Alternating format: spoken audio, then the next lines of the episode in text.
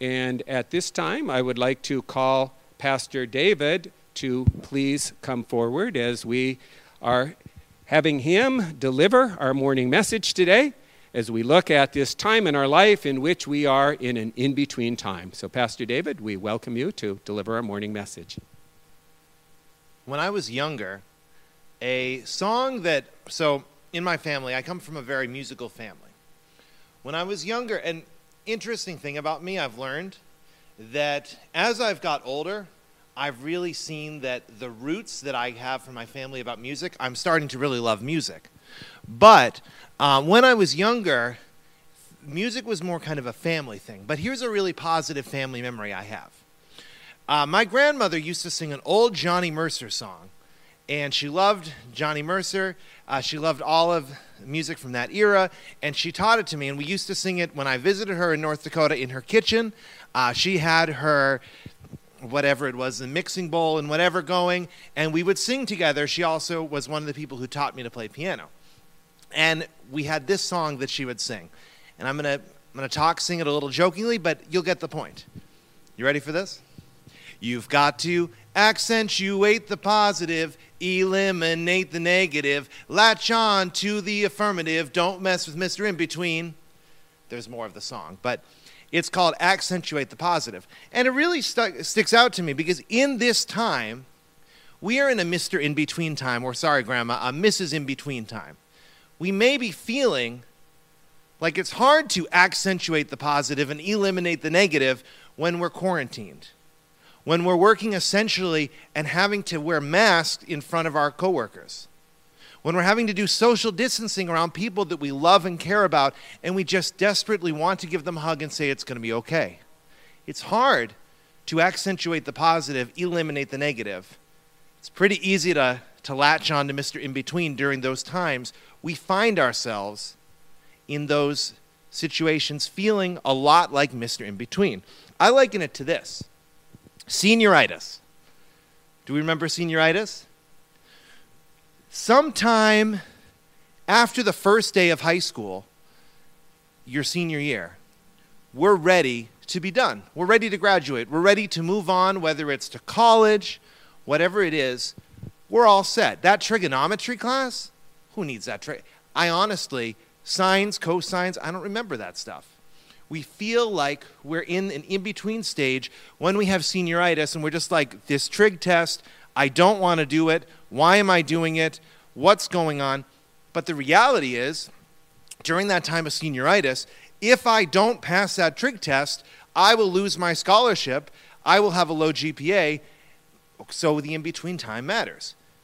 And that's what we find ourselves in today that in between time, whether it's kind of we all have senioritis, we're in that weird, strange middle. And you know, Peter in John 21 found himself in a very similar situation. He found himself as Mr. In Between as well. He found himself in between resurrection and Pentecost. The resurrection was kind of the end of the glory days of Jesus. So they had three years together where they did ministry together. They went all over the place. They had all sorts of cool stories, cool times together. He got to hang out with Jesus. It was a great time, and that was the olden days. He was looking forward to Pentecost. He was looking forward to starting the early church. Peter becomes a very pivotal and important figure in the early church, but he's in this weird 50 day thing where he's Mr. In Between. And you know, he found himself in a situation where things were kind of directionless he may have felt like this, and this might feel, this might sound pretty similar to what we could be feeling today.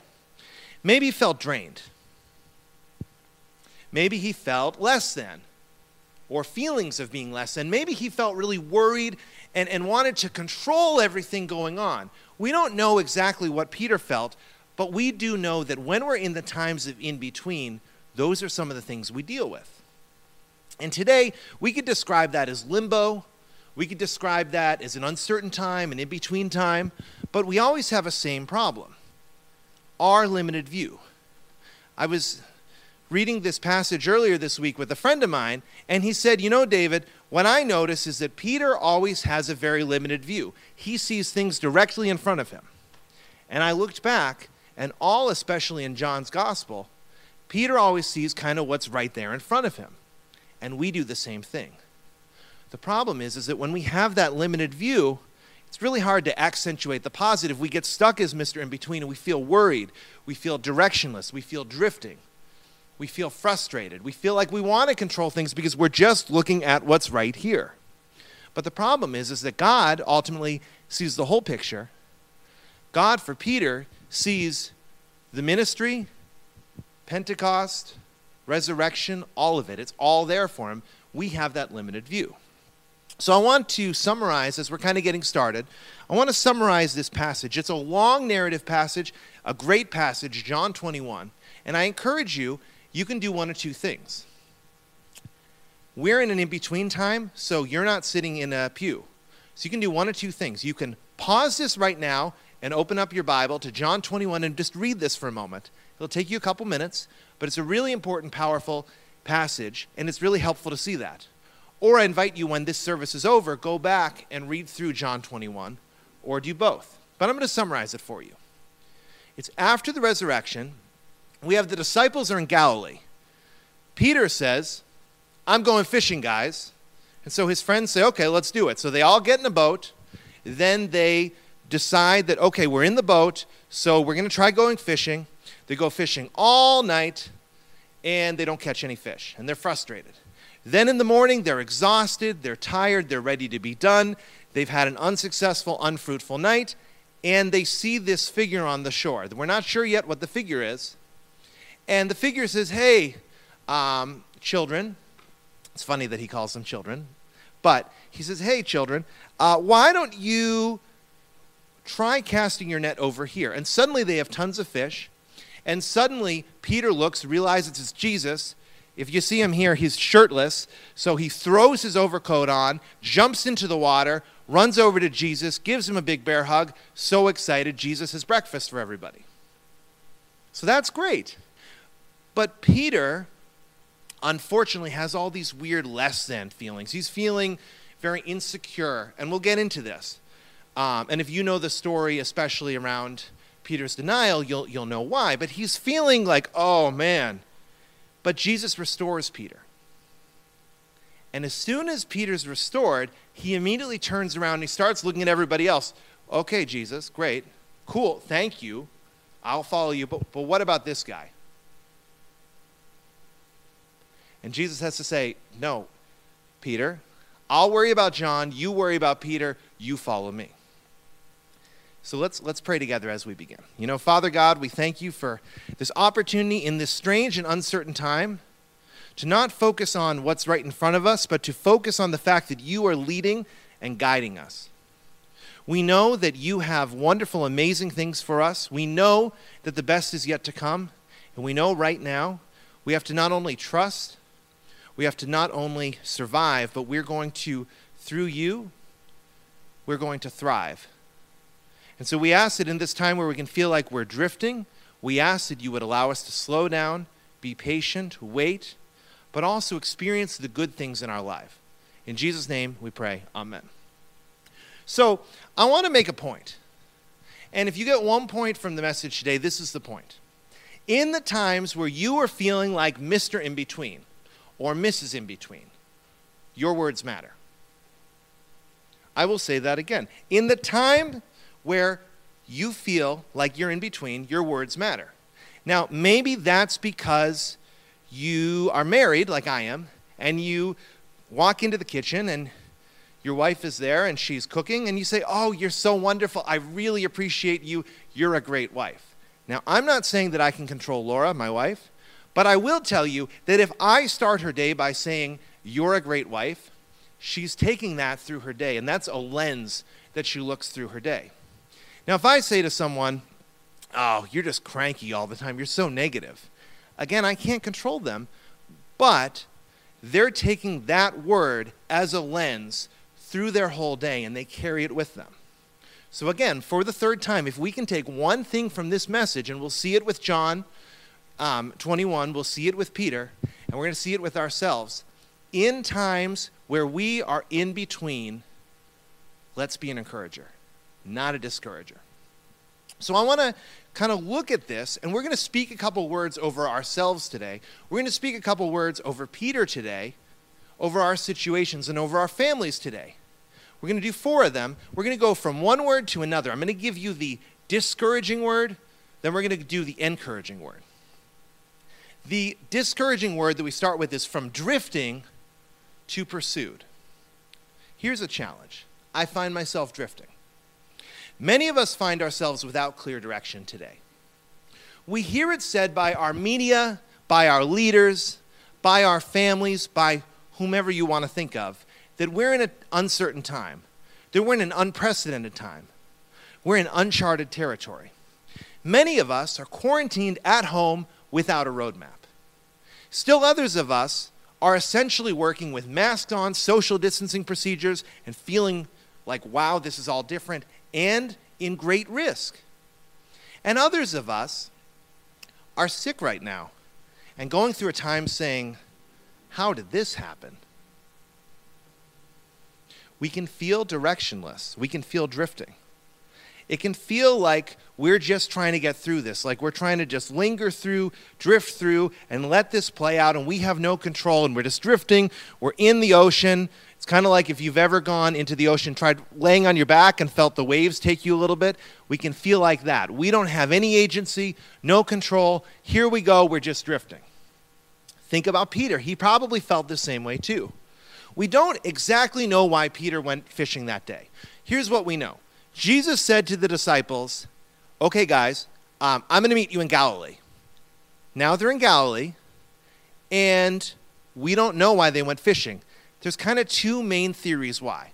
Number one, maybe Peter was being disobedient and defiant. Could be. We, we do this from time to time. And said, You know what? This ministry stuff, no thank you. I'm going to go back to being a trade fisherman. It's great. That's what I'm doing. Bye bye. Maybe. We honestly don't know. Or maybe he was being obedient because Jesus said, Meet me in Galilee. He's in Galilee. There they are. And maybe he just wasn't wanting to feel idle. Maybe he was just saying, You know, we're waiting, and Jesus, I'm going to be obedient, but I'm really bored, and I don't want to just be a burden on everybody. Um, let's kind of go fishing because that's comfortable. Maybe he was returning to what's comfortable. We don't know. But Peter found himself without direction. Peter found himself in a situation where he was just drifting. But that's not the word we want to look at. We want to know that we are not drifting today, we are pursued. If you look in the text in, in verses 3 and 4, they went out and got onto the boat, but that night they caught nothing. Just as day was breaking, Jesus sh- stood on the shore. During times in our lives, like right now, when we feel like we're without direction, when we feel like we're drifting aimlessly, we can choose to remember that Christ is pursuing us and literally standing on the shore. Look in this picture. In our lives, Christ stands on the shore and waves and says, Hi, guys. I love this picture because he's literally looks so innocent and just like, Hey, you. So I'm Jesus. Hello. Uh, I'm available. Jesus of Nazareth, the Christ, you know, your friend. We did three years of ministry. You're kind of fishing and you're frustrated, but here I am. Love that picture. I want us to take that picture and remember that if we're feeling drifting and frustrated, Christ is literally standing on the shore of our lives saying, Hey guys, remember me? Uh, so you can keep doing that and drift, or you can just turn and I'm right here. Hello. I think it's a powerful thing. We are concerned about people drifting during this time. Three groups of people I'm especially concerned about. Obviously, our elderly, we're very concerned. We know that being idle can be very difficult on the mind. We know that this can be a very difficult time, not only for the fact that some of our elderly friends are really susceptible to virus, we also know that this time can really speed up dementia, etc. We're worried about drifting. We're also worried with our six year olds. I don't know if you've thought of this, but our six year olds are learning to read. And during this time of learning to read and phonics, this is a really essential time, and we've got six year olds home. But we have some amazing parents, and I've talked to many, many, many parents in this church and out of this church. And we have amazing parents stepping up and saying, you know what, we're not going to drift. we're going to go after phonics instruction. I don't know what we're going to do, but we're going to contact that teacher. We're going to figure it out. I will tell you, I'm 30 years old, so I'm going to pick on 30 year olds. Maybe you're 25, maybe you're 55, doesn't matter. Drifting's problematic for us too. Studies are already saying, you know, if a 30 year old just kind of sits on the, I'm not shaming, but I'm going to, I'm going to give this example. If a 30 year old sits on the couch for days on end, eats Cheetos, eats Fritos, watches Tiger King three or four times, and just kind of is there and existing, that can be damaging on the brain. And today, all we have to do is realize that there are moments in our lives, like right now, when Jesus shows up. So sometimes we call these moments coincidences. But the problem with coincidences is we know that God fulfills his promises to never leave us and show up when we need him. Sometimes we choose to see those coincidences actually not as coincidences, but as God breaking through the situation. Pastor Stan talked about this a couple weeks ago when we were at the beginning of this crisis. He talked about breakthrough. He talked about the times where just God shows up and we have a breakthrough and we move forward. For each of us, this can look different, but it's true that we have moments where Christ shows up in our lives. Maybe we're aware of it, or maybe all we need to do is look around, notice, and remember that fun picture of Jesus. Hi, guys, it's me, Jesus of Nazareth. I'm right here. Turn. I'm, I'm happy to help. Hello? Today, we don't need to drift on the couch. We can live lives where we understand that Christ pursues us. And here's the next word. So we go from drifting to pursued, we go from hungry to fed. Here's a challenge I find myself spiritually and emotionally hungry. Today, especially, we hunger and long for community. Many of us have lost the ability to get out of our house. Now, some of us are having to, but we're essentially working. And again, we've talked about those precautions, so we're in a different place. We've lost the ability to meet in large groups with our friends and families. I've participated in Zoom birthday parties, so I know this is a thing. That's wonderful. We're using technology to still have community, but it's not exactly the same. We hunger for that. We've lost the ability to go into work normally whether we can't go in at all or we have to approach work in a very different way. We've lost the ability to take our kids out to the park. It's spring and we can't go to the park. We can't do play dates. We've lost the ability to physically worship in a building. And I would re- be remiss to say, yes, I have lost the ability at church to do secret handshakes with my little church buddies. We're missing that community. Consider Peter. The three year adventure was over. Though Jesus had indeed resurrected, the glory days were over. It was done. We were that was that was then, this is now. Peter returned to fishing. Maybe it was out of defiance. Maybe it was out of a desire not to be idle. Maybe it was for both reasons, but I also I here's my theory. You, you won't find this in any commentary, but this is my theory for what he was really doing. I think he wanted community. I think fishing offered a community that he was like, you know what? I'm hungering. I need this community. I'm going to go for this. However, after a night of long and unsuccessful work, Peter and his friends were exhausted. But then Jesus shows up. They're overwhelmed by fish caught, and they're still exhausted. Because I am not hungry, I'm fed. Look at the text. Jesus said to them, Come and have breakfast. Remember, meals are about more than just food. Mealtime is family time. At mealtime, we don't simply have our physical hunger needs met. That's 11 o'clock snack when I eat. Uh, I'm going to pick on Fritos. I don't actually like Fritos. So when I'm eating Fritos out of my cabinet, that's hunger time, right? Normally, Mealtime is about so much more than just physical needs. It's about the emotional and social need of community. That is our family. That's where we talk about what's going on. Peter hungered for community, and Christ provided this for him. Consider how Jesus feeds us spiritually and provides community for each of us, even in a time of quarantine when we're physically unable to access community in the ways we had in the past.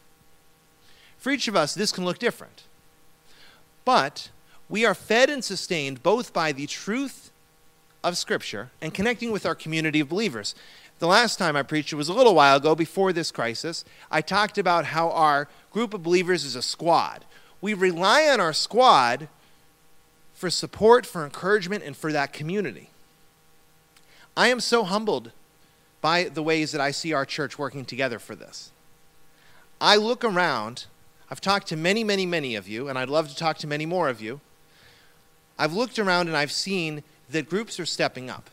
People are joining groups for the first time. People are looking for that community. We see how essential and important it is. I see great faith groups in this church coming together, supporting each other, being a great support system, even in a time where we can't physically meet. We've got people who have no idea about computers saying, you know what? I understand the importance of community. I'm going to learn how to use a computer. I'm going to learn how to use Zoom. David, can I call you? Absolutely. Great, let's figure it out. Thank you for your bravery. That's amazing, and I appreciate it. We appreciate it because community is what we need right now. And so today, I invite you to join me in a renewed commitment to both reading Scripture daily and connecting with other believers for encouragement, for prayer. And if you have questions about technology, please reach out. There's a little gimmick that every service I give my cell phone number, so here it is twice 774 283 3864. I'll say that slower. 774 283 3864. We want to hear from you. I want to hear from you. Let's get you connected. And we go from this, from failure to restored. Think of this next challenge. I find myself feeling like a failure. Today, many of us bring baggage with us. We find ourselves feeling that we would be in a better place right now if only. Think about it. In the time of coronavirus, in the time of isolation, social distancing, if only I had picked another career. If only I had followed my family when they moved across country and I now could be with them. If only I hadn't made a scene, hadn't had a falling out with my son, and now he would pick up the phone and I would feel less isolated. The list goes on and on and on. Consider Peter. He too brought baggage with him. He carried guilt and he carried shame. We can easily assume that from Peter's perspective, he viewed himself as a failure. Jesus, remember Jesus on the shore? Jesus of Nazareth, the Christ, that Jesus, death, burial, resurrection, that, that Jesus had invested three years of physical, physical time with Peter. We would love to have that. And Peter still, in his mind, let him down. Peter denied Jesus three times, just like it had been said he would. All of Peter's insecurities in that moment were confirmed. When it was time for him to stand firm, he folded. It's very likely that Peter dealt with his own set of if onlys, but here is the good news. We go from failure to restored. I am restored. Look in the text. In verse 15, it says, Feed my lambs. In 16, tend my sheep. And 17, feed my sheep. During times like right now, it's easy to lose sight of the fact that God sees each of us as loved, forgiven holy and blameless, chosen, given peace, saved through faith. If you don't believe me, pause the recording right now, go into Ephesians chapter 1 and 2 and see for yourself of who you are in Christ. That is who God sees you. God doesn't see you as a failure. You are restored, you are holy, blameless, a royal priesthood, etc., etc., etc. Look back in there. Peter lost track of that. He, like us, likely clung to ideas of if only. And it's hard because I may have said those if onlys and you'd be like, oh, David, why did you, why did you repeat? Okay, yes, we have those if onlys, but that's not the end of the story. Remember how we talked before about how Peter only saw what's right in front of him? The if onlys are what's right in front of us. God looks as, uh, at us and says we're restored. That's the God view. Our limited view says that we're not It says, if only, if only, if only.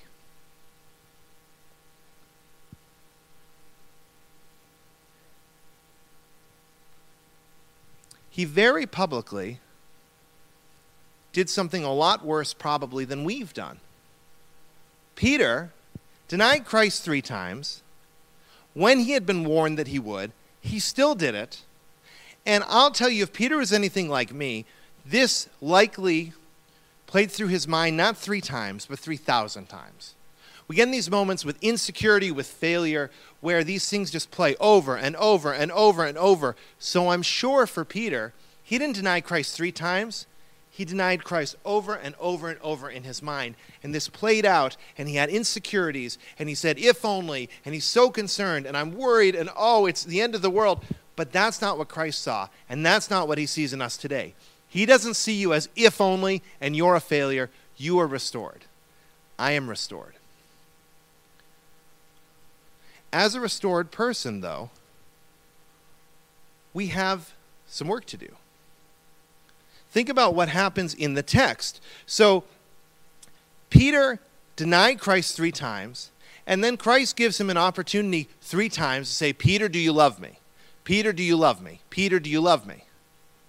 And then he gives three mandates. He says, Feed my lambs, tend my sheep, feed my sheep. As a restored person, Peter was immediately given a directive to love and serve other people.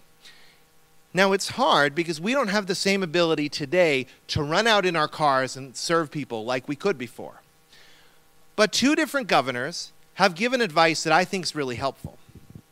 On the very first day, when Governor Baker was giving all these different mandates, here's what happened.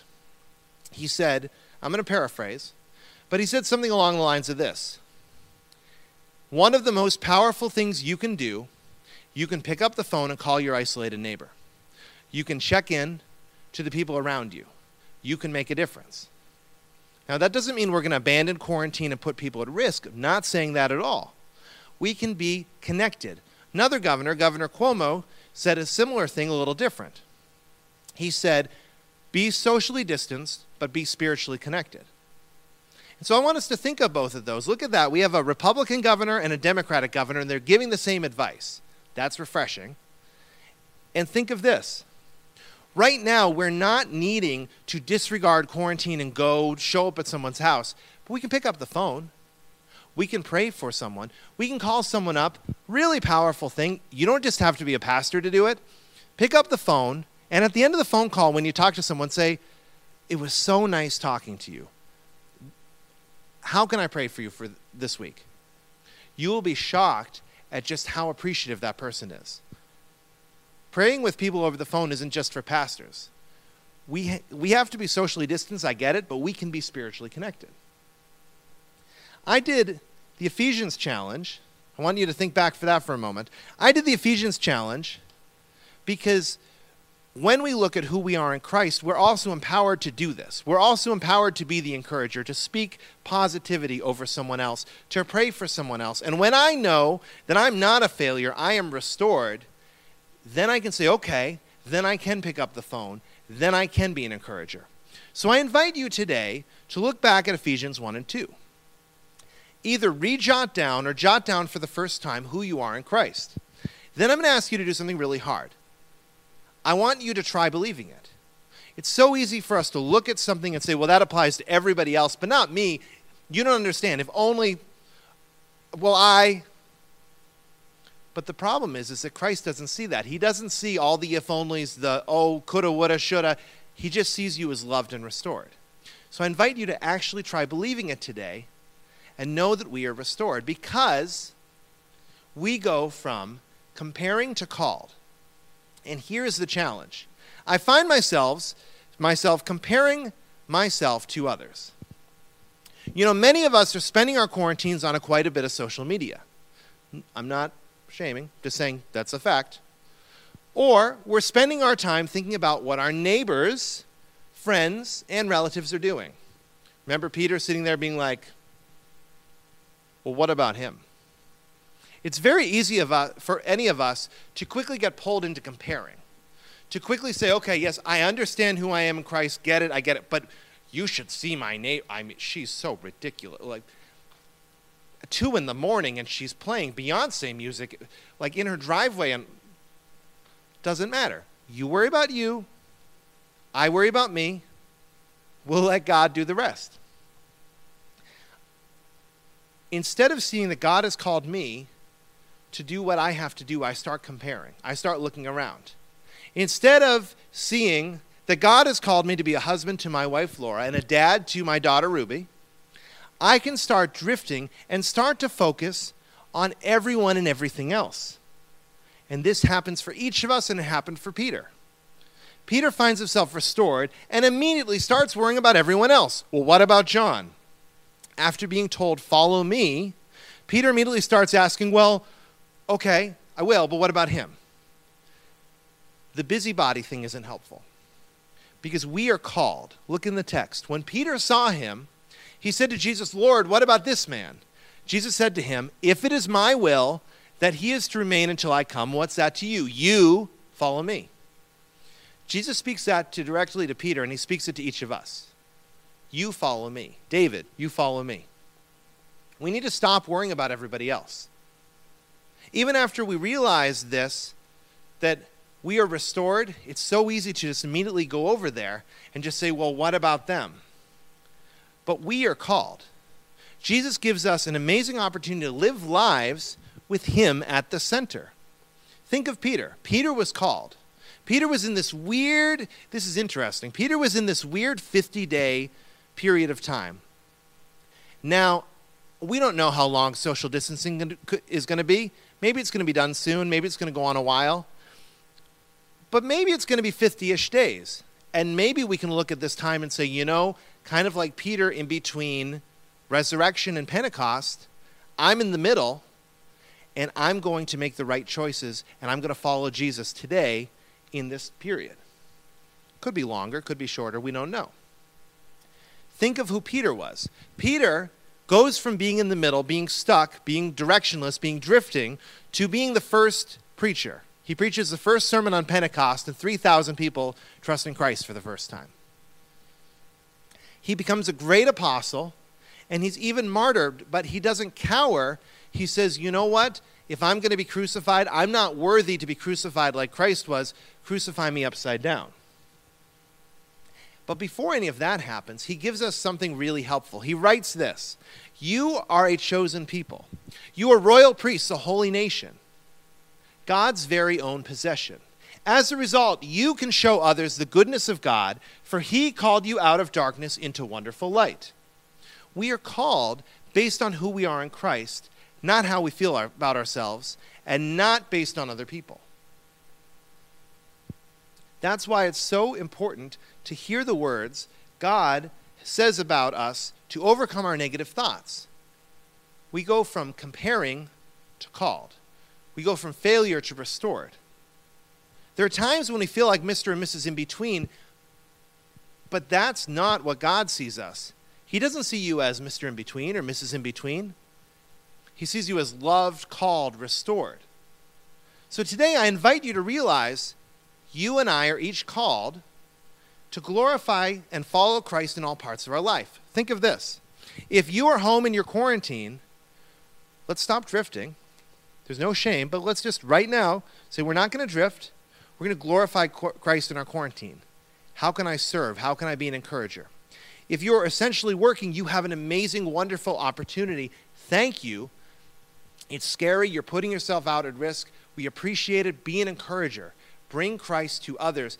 You don't have to be that person who's like, Do you know Jesus? I'd like to talk to you about him right now. But show with your actions, say, You know what? I'm just here to serve. I, I don't have ego right now. I get it's hard. I'm sorry you're having a bad day. I care. What can I do to help? And if you're sick, here's what I'm going to ask you to do glorify Christ in your recovery, follow all the medical advice, take the time you need, have as positive of an attitude as you can. No matter where we are today, we can glorify Christ in what we're doing. And so I want us to think of this Peter in John 21 finds himself in a strange period, a time of in between. He's no longer living the glory days of being a disciple. He's also not yet preaching at Pentecost and helping the early church. He's between resurrection and Pentecost. And that's where we find ourselves today. We're in that weird in between middle middle ground. Yes, we trust God. we know that He has amazing plans for each of us. We know He has amazing plans for our families, our community, our friends, and our world. But right now, we're in the middle. Right now, we're quarantined, we're working essentially, we're ill. Right now, we know the best is yet to come, but we're waiting, we're stuck, we're in the middle, and we're uncertain. But in times of in between, the words we listen to and the words we use matter. Today, we are not drifting, hungry, a failure. We're not comparing. Listen to these words. Each of us is pursued. Each of us is fed. Each of us restored and each of us is called. And let's pray together. You know, Father God, we just thank you for this opportunity. We thank you that you are working through us, and we know that we are not who we think with inadequacies or, or fears or failures or uncertainties, but we know that you have called each of us.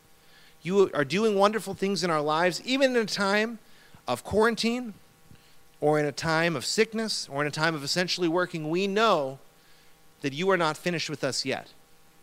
I think of a dear friend of mine who said, You know, if you woke up today, God still has work to do. And, and each of us, having woke up today, we know that you still are working in our lives. We know who we are in you. And we ask that we now be given the encouragement and the confidence to boldly go, to boldly move forward, and to boldly step up. We know that you've asked us to follow precautions. We know that you've asked us to use good judgment. We know that you are not asking us to be brazen, to be ridiculous. We know that you are calling us to use wisdom, but we ask that from that place we would not drift, but we would move forward in love for others, encouraging others. And so this I ask you God to remind each of us today who I am in you. In Jesus name I pray. Amen.